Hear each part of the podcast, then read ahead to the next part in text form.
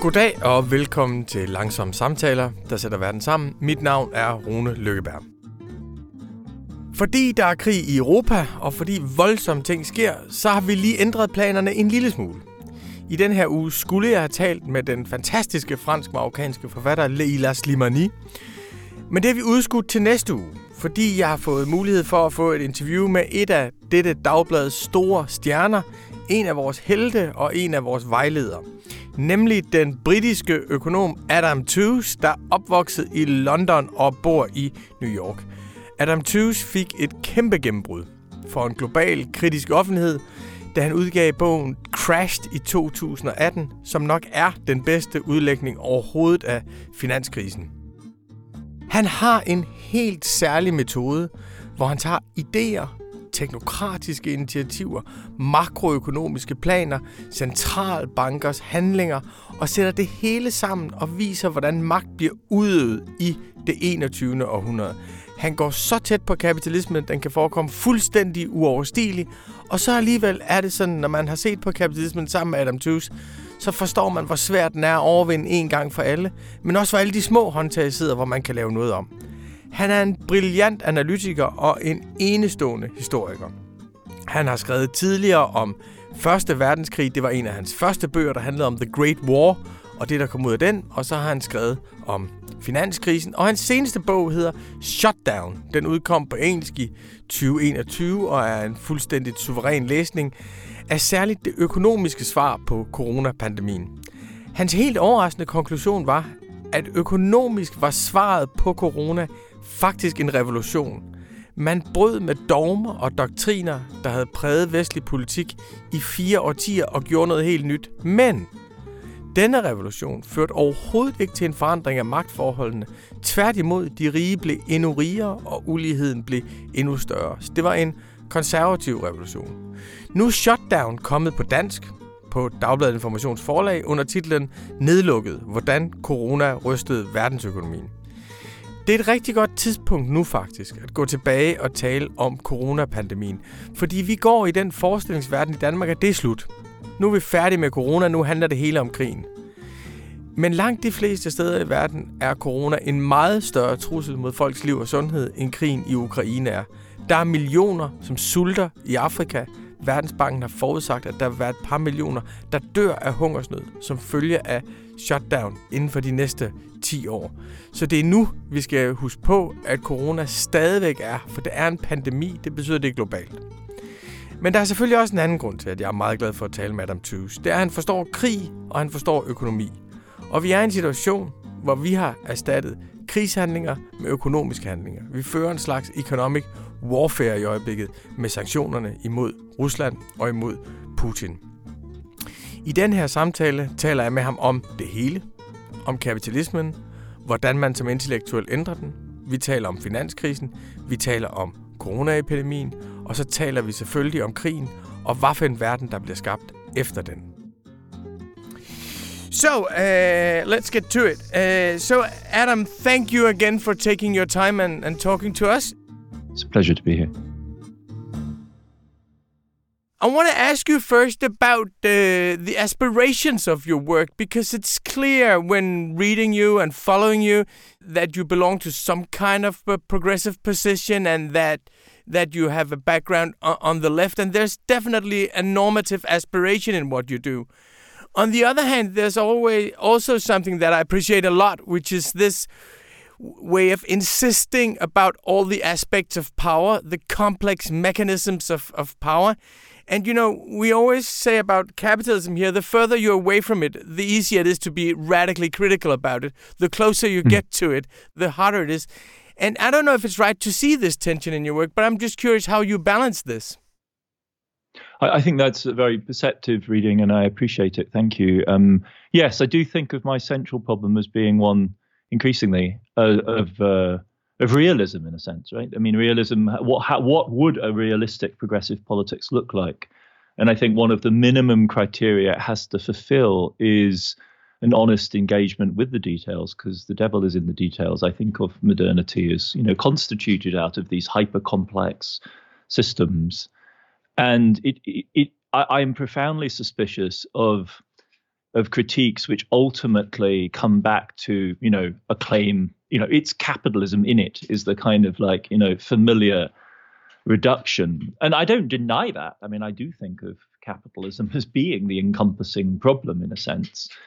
But grasping it understanding it understanding its dynamism its complexity its fast moving pace understanding its relationship to other systems like those of military power and the state um, understanding its relationship to ideology in a complex sense, I just think is an absolutely non-trivial challenge. Um, and to that extent, I mean, my inspiration, it sounds highfalutin, but I mean, it's literally like, you know, what one imagines somebody like Karl Marx actually doing in the 1840s and 50s. Because for him, understanding capitalism was a daily challenge because it was so radically new. So what does he do? He takes himself off to the British Museum and sits down, not with well, he's read philosophy, of course, but his principal source in Britain are factory inspector reports. You know, you know, and he has some rather shamefaced lines about how these, at least, are bourgeois civil servants you have to take seriously because they know something about the mystery of the factory. And that impulse seems to me to be the original one, right? That's why I'm so fascinated by macro finance, but also by science studies and, you know, all of those areas where you see critical knowledge getting into the weeds, really getting into the complexity. And also where you see critical knowledge operating on the principle that probably folks inside the machine who aren't blind to its problems have something to tell you about how it works. Like, genuinely, you aren't going to find it in some classic Marxist text of political economy in the 1970s. What makes capitalism work in 2021 or 2022. For that, you're much better served, quite likely, at least that's my hypothesis, it's my, it's my wager, by going to something like the Bank of International Settlements, where you have thousands of brilliant economists struggling with how finance works now. And this was the wager of my book Crashed, and it's the same with Shutdown. And in a sense, it's the daily practice also of the newsletter is to try and force myself and force our readers, and it is absolutely a collective effort of staying, as it were, on the wave as it moves, like actually staying on the, on the crest of that wave because it's so dynamic, it's so fast moving, and you can see its efficacy. You know, the one I did this morning was about the difficulty Ukrainian refugees having in exchanging Ukrainian currencies for euros or zloty, and why it is the ECB can't respond. You know, and that's an incredibly tricky technical little issue, it would seem, but it's incredibly revealing about big issues of sovereignty and all this talk that Europe has right now. So that kind of practice of trying to find in the mechanics and in the constantly evolving frontier of what power and how power operates and working from within it in the sense that you take seriously the knowledge that's generated from inside that's that's absolutely a kind of increasingly self-conscious practice. I can't say I started with a huge program, though I, well, I, read Latour and Foucault and Marx, you know, I, the usual repertoire. But I'm I for me it synthesizes and aggregates in the business of doing it rather than, as it were, I didn't set out with a program, but that has become the program for sure. And I think your book, uh, Crashed, was very revealing to, to me personally and to us here at Information because we were writing so many articles about capitalism at the time. And actually, none of them struck the heart of what was causing the financial crisis. So, all the, and it turned out to be just analysis of symbols, basically. And it turned out to be moralizing. And we were absolutely impotent when it really came to the matter. But but then I, I think also that there's another understanding in the work you do and the work others do that you're one voice among many others, that it's a collective effort, that you contribute with your analysis, you're helping people criticizing bad leftist policies and, and ideas, and so so you're part of a larger orchestra. I liked, I mean, uh, for sure. I mean, th- that sense of that for me is also part of this logic of working from the inside is is and it's a, it's a way of countering you know hubristic self-aggrandizing we know one of the besetting sins of intellectual life is that you imagine yourself at the heart of some kind of drama. And and you, you to my mind you can be but only as it were by virtue of actually being part of a team right? That's the real condition of this. Like very few people can achieve the kind of mastery is not the right word, but the sort of synthetic aggregative knowledge in themselves. It's I think it's a it's a silly idea. Um, I come from a natural science background. You know, no one publishes a serious paper in molecular biology with about 10 co authors, right? That's a completely normal kind of setup. And that for me is why things like social media are so interesting because you can, as you know, on Twitter right now, if you're in the right spaces, you can convene literally in seconds a flash seminar on any particular issue that you're interested in if you have cultivated the contacts and reciprocated with people, and they will be there and help you understand something immediately. So that for me is is is part of the practice and it's it is critical it's critical both as it were against you know power and the way it operates and its hypocrisies um, but it's also critical towards you know one's own camp and it's asking as it were progressive and critical and left-wing politics to rise to the challenge of understanding the present and recognize it. Um, but it is i hope collaborative above all else yes. And i and it's been I've psycho- I'm deeply preoccupied with with issues of mental health, and certainly from my point of view, that sense of being part of a collective has been restorative. I want to say. I mean, a it, it was a restorative in the first instance, and since I've you know found it, it's also been enormously sustaining.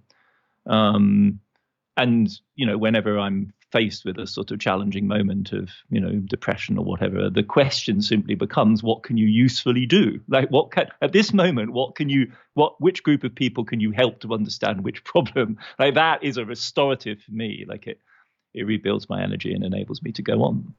Well, I can definitely say that you're part of a lot of conversations, and along with with others like Piketty and Zucman, who I believe are also very they have a normative aspiration, but they're analytically convincing as well, and you can see that they're shaping something in a kind of global public that is that is influencing um, that is influencing politics. It is good to see the way economists in general have, in fact, and I think 2008 was important in this respect I mean, I uh, have opened up to a broader public, and and you know, Paul Krugman was a was an instance of this at an early stage. Somebody who moved from being a very orthodox gatekeeper to an enabler, I think, really of a more heterodox conversation from the early 2000s, uh, and uh, we follow in in their footsteps. I mean, for, for me, it's particularly it's particularly you know, gratifying in the sense that I was once an economist, stopped being an economist, and now found myself in, in the company of economists, you know, very illustrious economists, and and and in some sense, apparently performing a useful function.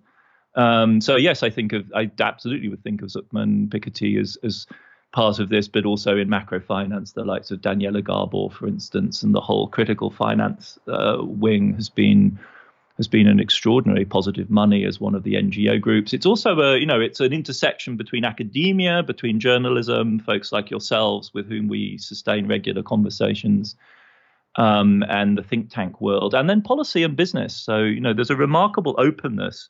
The thing about capitalism is that it's, you know, it is actually pragmatic ultimately. So if you offer knowledge that appears to have a more powerful grip on reality, it's surprising how keen they are to hear it, even if it's critical, right? Because there are ways of making money out of a bad situation if you can just understand it correctly.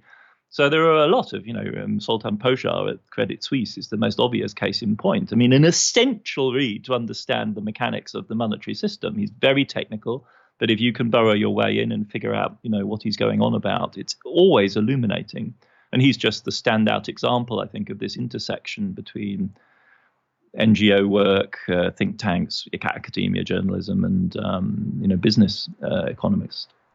Yeah, it's very interesting. When Shoshana Zuboff's book, uh, "The Age of Surveillance Capitalism," came out, and we published it here uh, at, at our, our small newspaper and publishing house, and we had people who never cared about our newspaper before, people, top CEOs who are very interested, and grassroots organizations uh, as well. Yeah, that's a great book. Congrats for doing it. I mean, uh, her concept of the big other, I think, is a really is a really fascinating one, and the intersections between tech and money. I mean, much as I'm critical of the crypto space and and find its politics, most of them, you know, frankly obnoxious but the intersection between the the space of, as it were, critical thinking about the digital world and critical thinking about capitalism, and especially financial capitalism, has been very fertile of late. So yeah, those Zuboff's really a that book's a it's really a mind blowing intervention. Yeah, and I think you can point to shortcomings in the book that it's not the same kind of exploitations, but It is the first grand theory, and it gives the word and the concept and a new way of looking.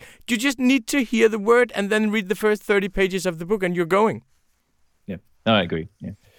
To turn to turn to your wonderful book, uh, Shutdown, which is still the best book I read about COVID and the response to COVID. I think now is a very very good time to return to that book because here in Denmark, the sense is that now everything is about the war, and now COVID is over, and lockdown has been lifted. We can do whatever we want. We're no longer afraid of it, and and and then you look at Africa and you see there's huge food crisis there there as a result of, of some of the actions we took. You look at China and you look at Shanghai, you look at Hong Kong with the fifth wave and even and even Germany. And when the first part of COVID, there's a quote in your book which is very good from Lenin Moreno, the president of Ecuador, who said that this was in fact the first world war because there was a mm-hmm. sense the first real world war that we were being in the same effort all over the world. And now I think it's a completely different situation that we're different places in the pandemic. How do you see it? I think that's right. And, you know, one one may only hope and wish that the Danes turn out to be right and that you do get to sail off into your happy future beyond this, you know, which in fact means the Ukraine crisis.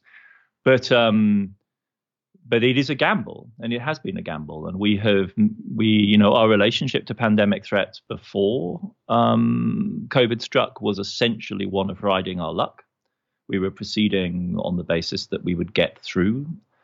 That turned out to be wrong. And in the aftermath and in the protracted effort to contain its effects, we continue to proceed on that basis because, at the most fundamental level, we failed to organize a comprehensive global response to this disease.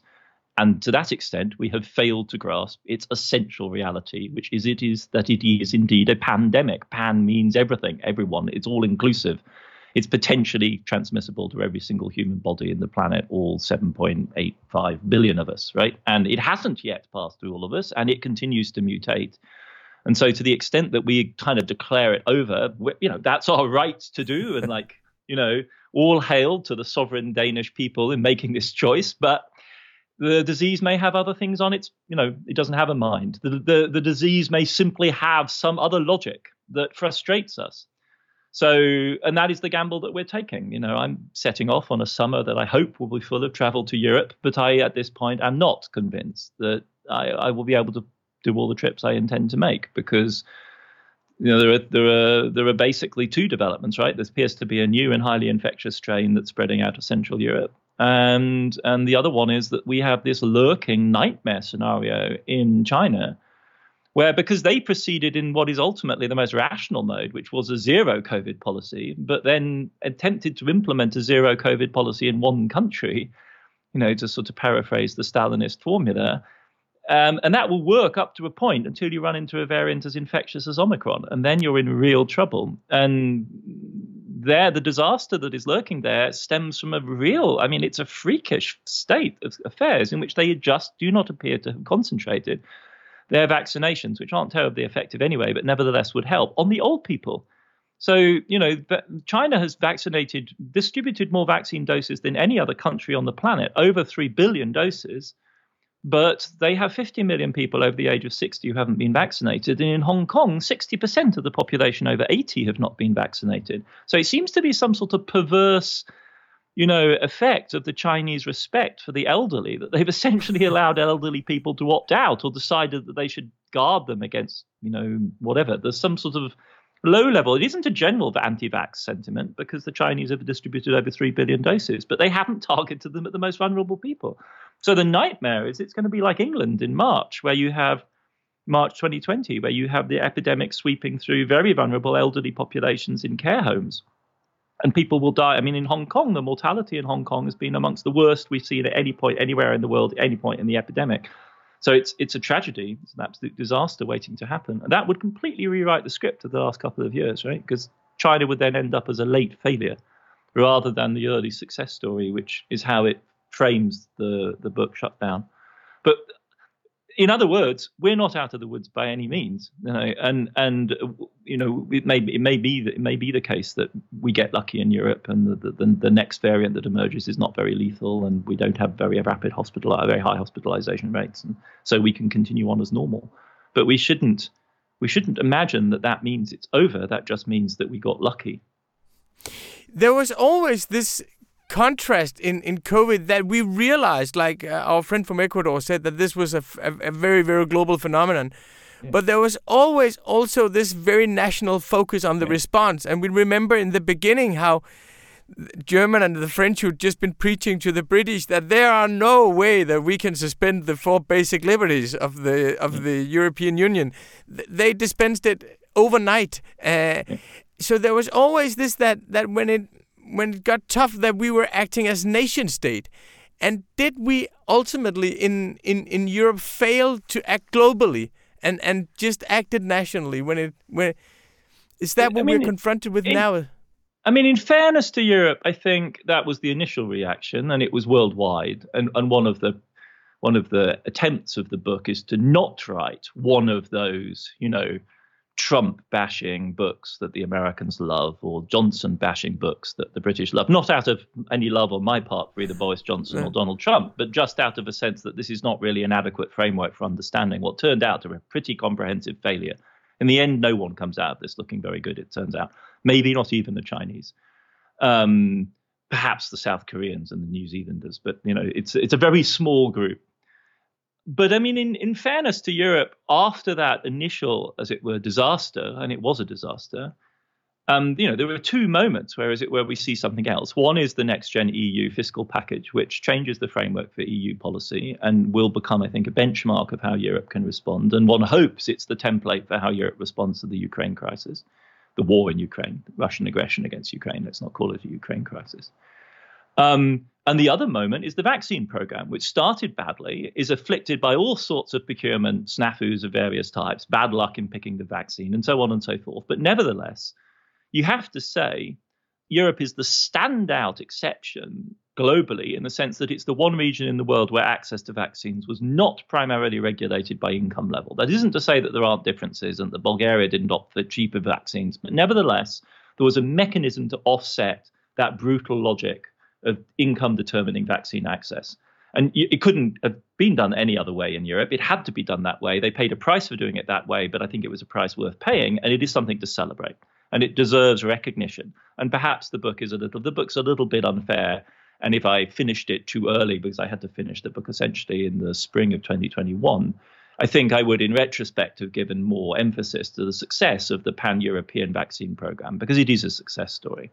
But your question was Did Europe act globally? And on that front, unfortunately, the answer is an emphatic no. Again, it's by no means the worst in its parochialism. And Europe was generous, for instance, in allowing large amounts of vaccine production in Europe to be exported to other countries. They were overwhelming the other rich countries, but nevertheless, they allowed the vaccine export to go ahead. So, unlike the Americans who effectively blocked it, monopolized their national vaccine production. But what Europe, no more than the United States or China or Japan, managed to organize is a truly effective global campaign. And what we really mean here is Africa, right? The only part of the world where there is essentially a complete, you know, white on the map of global vaccination until quite recently is Africa. Africa is Europe's neighbor. And we have to, Europeans have to understand this and get to grips with it. It is one of the great challenges of the next half century. And this has to be done in a way which isn't simply one of Afro pessimism and catastrophe narratives about Africa or a narrative of African threat. And we have to do something about this because otherwise they're all going to try and emigrate to Europe, right? Neither of none of those narratives are going to be adequate to the situation, but the, it is undoubtedly a huge factor that ought to figure much larger in the European imagination about what's coming up next. And the vaccines are the prime opportunity for Europe to recognize this. Let America take care of Latin America or China. Let, let Asia take care of itself. The Indians have the capacity to do this. The combine where you have close proximity between extremely capable high income countries and the largest group of people in the world who are not reached by vaccines is the north south axis between Europe and Africa. And that should mean something. And so, to that extent, I do think the failure of Europe is particularly important here and not not only, and this will be the obvious thing to invoke because of colonial heritage, but I again think that's hugely unproductive. No one needs to invoke that. We're neighbours. That's the reason it matters, right? And large parts of the African elite speak European languages, and that should matter something as well. Again, without going into sort of the post-colonial hangovers of Francophonie or whatever, it's just a fact. about the fact that these societies are, through their elites, very, relatively speaking, very accessible. Right? You can you can actually converse with much of East and West Africa in English and French, and and this ought to count for something as a way of you know, uh, visioning a new future. And on that, in that respect, uh, Europe has failed. It's not for nothing that Europe hosted a major summit with Africa at the beginning of this year. It was totally overshadowed by Ukraine on the one hand and by the events in, in the Sahel, the events in Mali, and so on, which have totally destabilized Europe's position. But that, for me, is one of the real takeaways here. Yes, at that level, the failure is global and it's specific to Europe and it's specifically about Europe and Africa. And, and I think it's the nature of a book like Shutdown that, that it's written in time and, and the conclusions are, are not the last conclusions. They're the best assessment of the situation that you can give at a certain time. That's also how, how you, you, you read it. I think it's very, very convincing. Uh, in in the book, you you say in the in the beginning and the end that the Chinese seem analytically superior to the Europeans mm -hmm. and the and the Americans. That the Americans, and that are very focused on their grand national narrative, yeah. and also on the left with this Green New Deal uh, and the Europeans are are absorbed by this poly-crisis uh, talk of of Juncker, and I, I, I wonder whether that's still your your point that they analytically, in terms of geopolitics, they they they are intellectually superior to us. well, it was a deliberate provocation. Um, I mean, a very deliberate provocation. Um, and the my I mean my point is indeed that like that that there has been a dawning awareness and Ukraine in the current moment exactly. simply reinforces this like a dawning awareness that that we're dealing with a lot of stuff at once right yes, I mean if you exactly. are wide awake and trying to follow the news your overwhelming impression is just being about being overwhelmed and not being able to tie the things together right and and Jean-Claude Juncker, bless his heart, came up with this phrase he borrowed from a French theorist of complexity, which is polycrisis, which is the right way of describing what's going on. And he was thinking about the refugee crisis of 15, the Ukraine, Ukraine crisis number one, the Eurozone crisis, the Syriza government in Greece, and, you know, Juncker, who um, just said that, you know, Europe faces a polycrisis. And I think that's broadly speaking correct. It just doesn't give you very much grip on what's happening, right? And the Americans also think polycrisis, but, but being American, they think of it as essentially just a huge national drama. So America's media, the liberal smart media, are full of, you know, these more or less impressive existential. And this was the period of Trump. I mean, I wrote this book as the future of American democracy, in a more literal sense than I ever imagined experiencing, was in doubt. We didn't know whether the clear outcome of an election would be respected by the party that had lost. We still don't know whether that will be the case in 2022 later this year or in 2024. But as I was finishing this book, we were in utter suspense. I don't think I've ever felt, you know, political suspense in quite that way before. And um, so that was, you know, America's problem. And standing back from this and, and working on the assumption that we are moving towards a more multipolar world, it does seem to me that we are, it's incumbent upon us in the West to look around and look at what other interpretive offers, the Germans would say, a Klärungsangebot, right? You know, an interpretive offer is available from other people. And and there is China, and it has a huge think tank scene, and they're full of people trying to figure out what 21st century Marxism is supposed to be about, and Xi Jinping thought. And, you know, it's tempting to just toss it out and go, this is stupid ideological boilerplate. But if you look at it more closely and sort of develop a little bit of a hide, you need to have a slightly thick hide to get through this stuff. It's no more boilerplatey than what comes out of Washington or comes out of the EU. It exhibits certain modes of thought. And one of the ones that was preeminent in China is risk analysis, because this is Xi Jinping issued this like declaration that the cadres had to be focused on risk analysis. And so what did they start thinking about? Well, the theme was, you know, challenges not seen in a century, which is their way of talking about the crisis of globalization as a new epochal moment, which I think is a good concept. I think we are in a moment that we haven't really seen, you know, in a century. We are on an ascending curve of radicalization. And then if you looked inside the thinking of certain security bureaucrats that work very closely with Xi, they actually start outlining what Juncker didn't deliver, namely how the bits of the polycrisis hang together. And they could be ones of convergence, where very different things suddenly feed into the same cocktail. Or they could be resonance, where, as it were, the problems inside one area of society resonate with the problems inside another. And that's very reminiscent, I think, of our COVID experience, where you know the, the, crisis in your marriage was reflected in your inability to decide about who gets vaccinated or whatever, right? Or the tensions you have with your teenage child, like were amplified. Um, and then there's induction, which is a sort of almost spontaneous action where two things which appear to have nothing to do with each other, like the pot, you know, that sits on the induction cooker, suddenly boils, like for, for reasons which are unclear. Or amplification, which is a really nice way of thinking, I think, about Black Lives Matter. You know, one man Another black man, one has to say, is killed by the American police somewhere in the Midwest of the United States. And all of a sudden, we have a global movement. Now, if you that's very impressive for social scientists. It's kind of mesmerizing. Politically, it's empowering. And from the point of view of a Chinese security bureaucrat, it's terrifying because it means that anyone who gets killed anywhere could suddenly become a martyr and this whole thing could explode on you. Right. So what I find interesting is that out of the pressure of their their demand for omniscience and total control, right, uh, certain sorts of rather interesting thought emerge in China. And the provocation, I don't really drive this home very hard in Shutdown, but I frame the book at the beginning and the end deliberately by coming back to them to say, well, if that's what they're offering, what have we got? What's our answer? You know, if my project is some sort of left liberalism, what's my answer to their diagnosis? What is our answer collectively? Shouldn't we be working on that? If we want to claim that, you know, liberalism needs to front up to the Chinese challenge, we need to front up intellectually as well and actually deliver some of the linkages, our own account of the linkages that they are clearly recognizing. But I think uh, when I look at this crisis now, and I think it's unclear at this very moment, I think the geopolitical power relations are actually unclear. That mm. there's one way of looking at it, saying, well, 141 countries in the UN General Assembly condemned the Russian invasion yeah. uh, of Ukraine, and and there's a strong tendency still, I think, in Europe and America, to think of us as the world. The whole yeah. world is condemning. The whole world is is is condemning, and I'm a little it scares me a little because it seems that we intellectually are not really at the height of the situation and understanding that, for instance, Africa is very, very important and they're not necessarily mm. agreeing with us. They're absolutely divided on the Ukraine issue. Like South Africa abstained.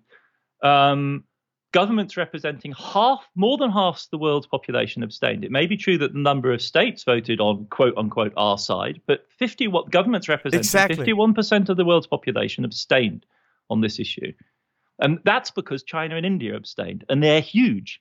And they're not just those countries, they're China and India. Like game changingly, all of us wrapped up together don't add up to as many people as live in one of them. Like you wrap Europe, the United States, Japan, the G7 all up together, and you are still lower, less than live in either one of those two giants. And they abstained. And that matters. I mean, it ought to matter for sure. It certainly should rob us of any chance of saying this is the world's biggest crisis. This is, I mean, the Eurocentrism, and I don't say this because I'm not profoundly shaken as a European. I am. But precisely in the moment of that kind of that that you know, this sense of being rocked, shouldn't we reflect on the conditions that cause us particularly to be as rocked as we are? Why is it so difficult? I mean, for the left, it's not, but why is it so difficult for mainstream pundits in both Europe and the United States to recognize? Why is it so difficult to recognize the incredibly strong analogies between what's happening now and what's happened in 2003 in Iraq? Like, and I don't say that with any aim of like trivially whataboutism. It's not the same kind of breach of international law, but they are clearly both breaches of international law by any conventional definition, and they involved the use of remarkably similar levels of military force, about 150,000 men in both cases. They were both premeditated assaults on an independent sovereign state for what turned out to be entirely specious reasons right? Which left the rest of the world just completely dumbfounded. The difference is the power relation, right? Russia is a medium sized contender, which then found itself on the receiving end of very dramatic sanctions from the West. The United States and Europe, and especially the UK, found themselves on the back on the you know in faced with protests including by their own citizens and i was one of those people that protesting that war in london and treated by with utter contempt by our then government um, for doing so. But but the fundamental you know the fundamental inability to see the parallels this this you know and it's an event especially if you're dealing with german colleagues and i don't i mean i don't mean to an austrian colleagues i don't mean to to to, to sort of beat up on them but the you know the the phraseology is often you know it's so difficult to understand how this could be happening in europe as opposed to Yemen or as opposed to Iraq or Afghanistan or Central Africa.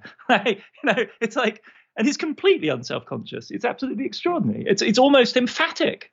Like, no, no, I really mean it. What I really mean is I don't understand how this could be happening here to people like us. I, that's what I, I really want you to understand that. Like the border guard who said, well, well, of course we can't let the black people in because they're not like us. Like to the camera. In fact, the journalists were repeating the same line. Whereas, in fact, those those African and Indian stu- people who were in Ukraine were upwardly mobile, middle class people in search of a relatively cheap Western education in Ukraine's universities. They're, in other words, just like us too.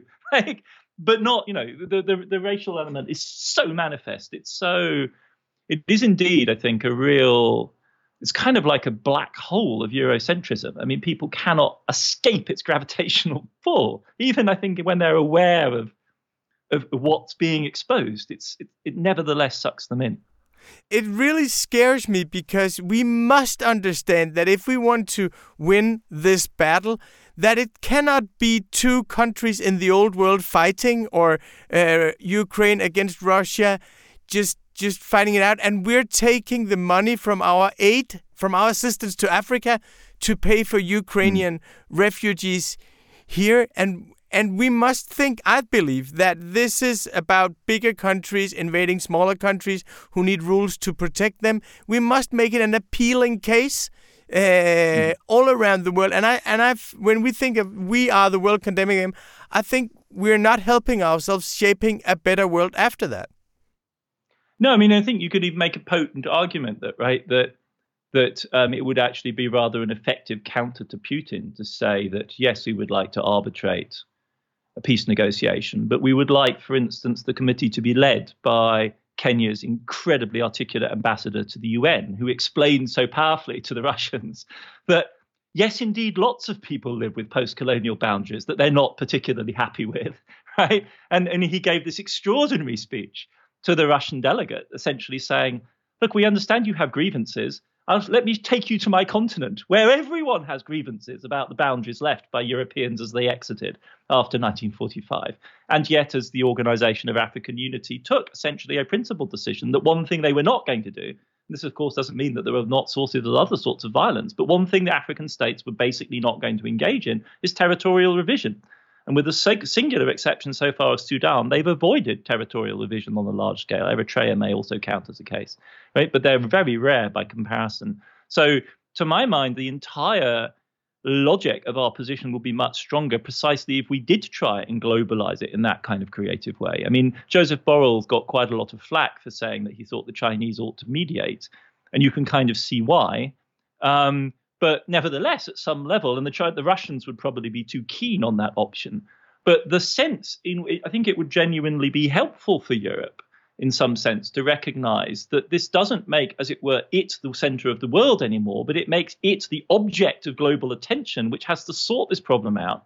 Because otherwise, the food supply system and the energy supply system, the large parts of the world, which are much more vulnerable than Europe, as much as Europe is feeling the pain, it's going to be much worse for a country like Egypt or Lebanon or Ethiopia potentially. They need peace because they cannot allow this disruption of flows to go on in the way that it has.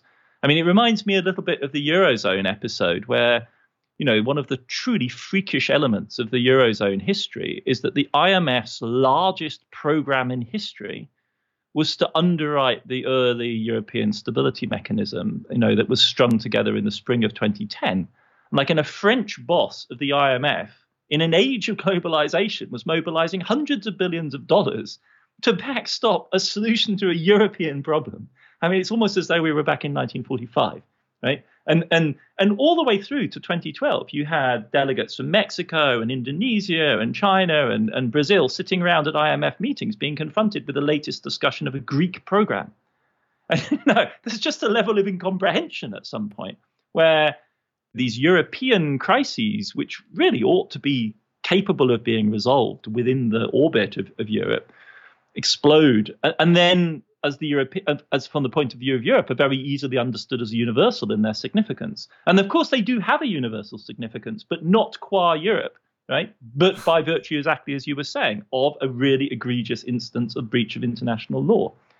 Um, so it's it's really it's it's really uh, um, yeah. Um, um, it, there's no doubt at all that it, you know assesses me, as you know from from my writing in the newsletter. But I but I do think we need to struggle with this ward against our own tendency to get sucked into this drama as um, you know, as this sort of as this this this necessary. The thing about it is that it's so unnecessary. In fact, right? That is the that is, I think, after all, the overwhelming the overwhelmingly important point. This is something that should not have happened under any circumstances. The Russians must feel the same way.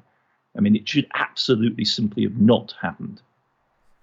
In in this context, I'm curious about how you see the sanctions as a way of warfare because I think basically on the left in Europe, we're very happy about the sanctions because it's a non-military kind of warfare and point one, we're scared of the nuclear bomb, and I think people here in Europe are really scared.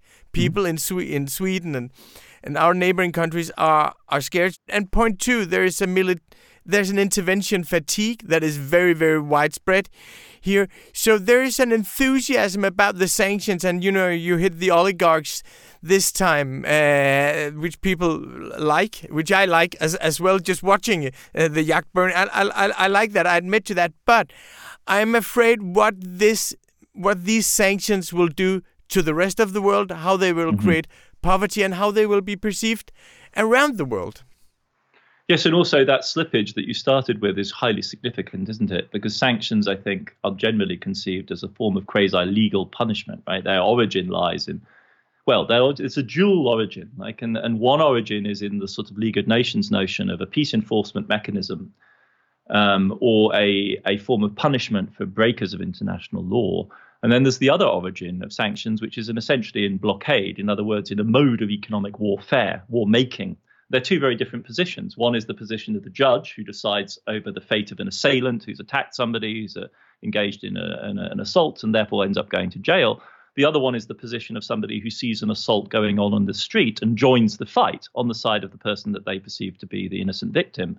Those are two obviously very different positionalities. And we slid from one to the other over that first weekend of the war because exactly. I think we imagined the war would be end over quickly. We imagined the Russians would march in, steamroller the Ukraine, and then sanctions would be used to punish the Russians for what they'd done. Instead, what's happened is I completely agree with you that the things we call sanctions are actually a a form of war making against Russia. They are a way of solidarizing with uh, Ukraine in an attempt to actually shift the terms of the struggle against Russia to inflict so much harm on it that it has to stop. They're a form of siege, essentially, against Russia. And that's a very, very significant transition um, hugely significant transition, very dangerous, as Putin immediately spelled out. Like literally within 12 hours of us having announced central bank sanctions, he was threatening us with nuclear weapons. And and there was a, a logic to that escalation that's very real. So we should understand the connection here. Right, the Russians are not allowing, not going to, I think, in the end, allow us to play the game of innocence. They don't think well, we'll see how far he's willing to go. It will be a calculus of utility, one hopes, on his part, rather than something else, which would be truly terrifying, some sort of rage or symbolic, you know, assertion that need that he has.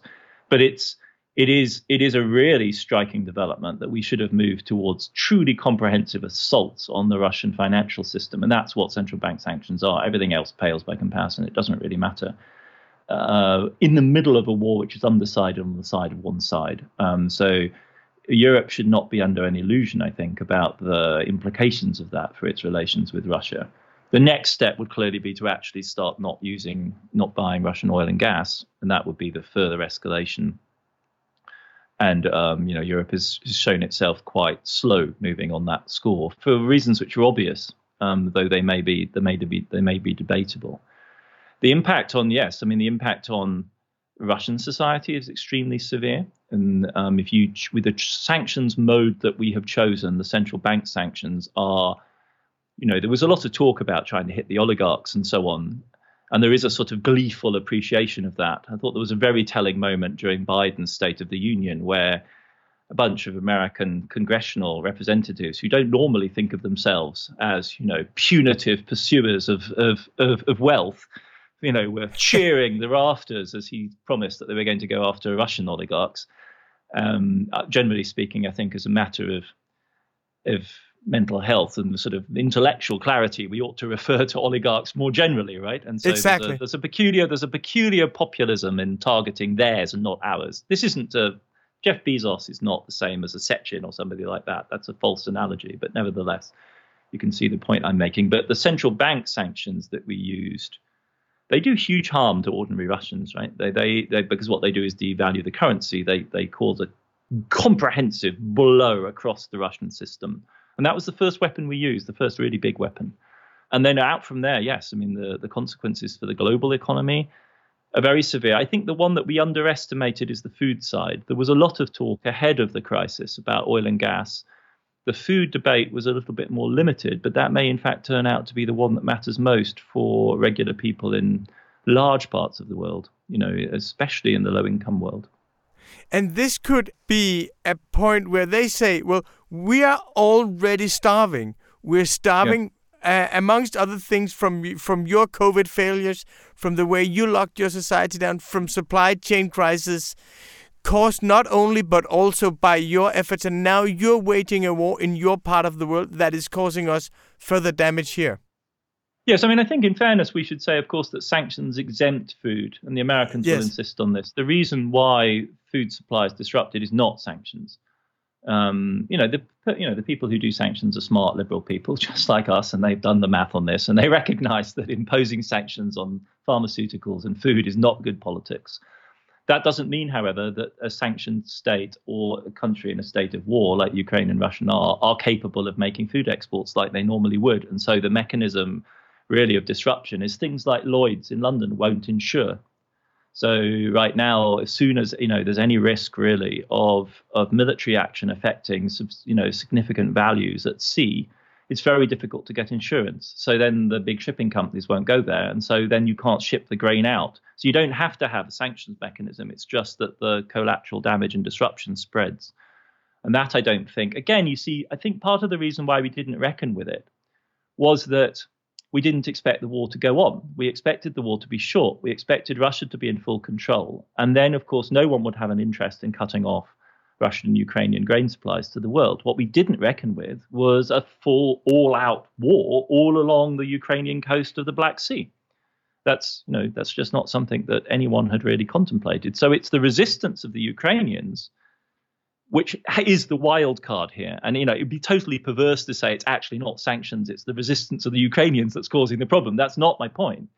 But it's the resistance of the Ukrainians that has blown open everyone's calculus. It's exposed the inadequacy of the calculus of the West as much as the inadequacy of the calculus of the Russians, not as much, but as well as the inadequacy as the calculus of the Russians.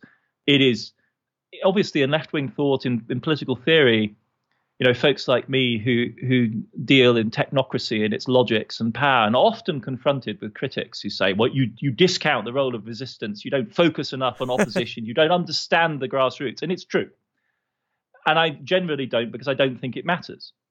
Um, and and relatively speaking, I think it's actually powerless, and a lot of it is symbolic, and to that extent, a distraction from the main game where criticism ought to be focused.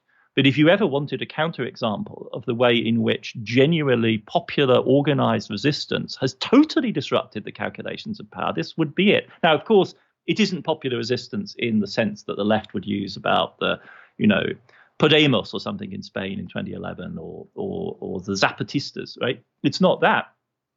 But there is an element here of popular mobilization that is very powerful, very important, and has changed the game. I mean, and and and war has the capacity to do that systematically. I teach Clausewitz. I was literally teaching Clausewitz as the war broke out. And I've never understood and read him in the way that I do now as reflecting this reality, right? His understanding of the logic of war as an autonomous sphere of social reality that has a very opaque, dynamic, dangerous, escalatory logic. I, I, you know, I've lived through wars before. I mean, like I've been sent, but I've never felt it as and lived through wars secondhand before. I've never felt it with this force as in this moment because that is what the Ukrainians have shown us, right? Now, presumably, if you're Arab or if you're a Muslim, part of the Ummah, like you will have had this experience again and again and again, the resistance of the Mujahideen, you know, and you feel it in your in your in your spirit, right? and and that's what the Ukraine has done to Europeans. Is is and that's why I think so many people are thrilled because it appears to be the assertion of a popular sovereignty. Right. This is you tell the stories of the resistance in Denmark, and you think it's something like this: yeah. ordinary people doing heroic things. Right. That's that's, as it were, the legacy that that we very rightly thrill to. It's something that's treasured and carried down, or the partisan songs that the Italian left sing, or you know, like the ditto on the Spanish left, right? And and all of a sudden, here it was being enacted before our eyes by this telegenic president, and you know, this extraordinary, humorous, darkly humorous population. Um, so so that is really the that's the that's the grit in the history in the history at the moment, right? That's why we everything is not playing out how anyone anticipated. Well, I, I have one last question for you, which is that at the core of your book is also the reflection whether this is the end of neoliberalism and to yeah. what extent it is, and and also the dark thought for leftists that what comes after neoliberalism is not necessarily better. Yeah. Be careful what you wish for, and. I'm not saying, well, this war will make a new economic order for us, but your your conclusion in the book that this is basically a conservative revolution that you see taboos being broken and doctrines being thrown away but basically the distribution of power remains the same. The equality is exactly the same. So to that extent it's a conservative revolution. What we're seeing now seems a lot more radical to me that you're realizing that at least some of the wealth is Ill- illegitimate in our in our culture. You're realizing that this whole Merkel doctrine of Wandel durch Handel that that it doesn't work. That you cannot leave markets uh, to to themselves. But I may be naive and I may be u- hmm. utopian. How do you see this moment? Well, I think it's I think it's symptomatic that it's other people's wealth that we can recognize as illegally come by, right? Yeah. Uh, above all, I mean, it's symptomatic of that, right? That it takes an ex, you know, it's other people's oligarchs that that really fundamentally put this in question. But that um, doesn't mean you can't have the consequence that looking at yeah. they have their money in offshore, their wealth is illegitimate. Yeah. How about our own? Who did we sell our football clubs to? Who did we I think it's, sell yeah, I think it's a cumulative to? process, right? I mean, you, you, referred earlier on to people like Piketty and Zucman, and you know, all credit to them for, because they're the people who blow that blow that question open in 2011, right? The most David Graeber was right that the most consequential slogan that came out of Occupy was the one percent, 99% discourse. That has continued to echo down, and I would agree that the current ferocity of anti-oligarch sentiment has something to do with that.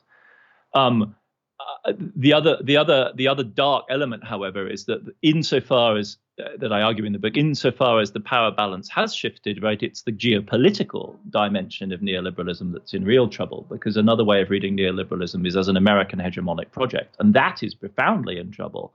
And the American response to that has been coercive a securitization of huge dimensions of economic and social life um, a rallying of the American political system around anti-Chinese positions, which have then spilled open into quite anti, quite open anti-Asian sentiment in large parts of the American population, associated also with the disease, and in fact also in Europe as well. The opinion polls swing hard against China and against Asia in general. Speaking to Chinese foreign correspondents who work in, in worked in Europe throughout the crisis, it was very very clear that they felt this very very sensibly. So I think that is the question, right? How far are the ongoing ruptures? How far are the ongoing crises and the crises response that we see? If they do mark a break, and let's grant that they do, how far is it a break in a positive direction? How far is it a break in a direction that could be construed as as progressive? And I think that is that is incredibly difficult to read, and certainly as far as the political systems of Europe, I mean, the United States are concerned, I, am deeply pessimistic about that. That is not what we've seen. Right, the, the vector product of the crisis in the U.S. is quite likely to be a continuing degeneration of the American political system on the right. And, and 2022, I'm afraid, is going to confirm that. I, I agree with you that in Europe it does seem much more open um, the possibilities seem more open. This isn't to glorify the kind of Macron, Scholz, Draghi axis of you know ultra centrist reformism, but it's certainly a different prospect than having to persuade Joe Manchin, you know, about anything in the U.S. Congress, which is a which is a much more difficult proposition. You know, and to answer a huge structural question like that by reference to those kind of political figures and that kind of maneuvering can seem trivial, right? It can seem as though it falls short you, because the answer of are we out of neoliberalism appears to demand like a grand historic answer. We should see the horsemen riding in in the way in which we now imagine the 1970s with Milton Friedman and Thatcher and Reagan and Kohl and giants bestrode the earth and you know we entered the age of neoliberalism. And I'm afraid that that isn't the way this is going to work its way out this time around. And it may depend on tactics, it may depend on maneuvering, it may depend on inch-wise small movements in this direction and that. It may depend on salvaging something from COP26 that also happened, you know, six months ago, and a whole bunch of, you know, more or less open-ended and airy commitments were made that now need to be made real to that extent, that too is, I guess, part of the realist agenda that I'm pursuing is is this question of what does a transformative politics look like, and maybe it doesn't ride in on the big horse, right? This is something one can learn from Lenin. In fact, maybe the revolution is made comrades crawling on our stomachs underneath the barbed wire. He used this image in 1918, um, and and maybe the answer to neoliberalism is in the question of the destiny of neoliberalism is of a similar type. You know, if you know it's like a positional war, and if we are to make any progress, it's going to be one of those kind of moves rather than a grand Keynesian return, um, which I think many people projected onto the 2020 moment. And I think that, in and of itself, almost that idea of a historic return can be quite dangerous. Well, thank you so much. And I, I, will say that one of the best places to follow all these complex tactical maneuvers, they're in your Substack and in your podcast Ones and Tooze. And thank you so much for taking your time and talking to us and helping us. Absolute pleasure. Thank you very much for having me on again. Det var så min samtale med Adam Tooze.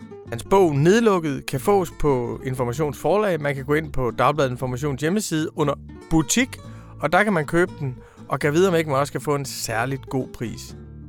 Hvis man er optaget af Adam Tooze og gerne vil følge hans skriverier og tanker, så skal man som altid følge med i Dagbladet Information, for alle de vigtige tænkeres vigtigste tanker står i Dagbladet Information.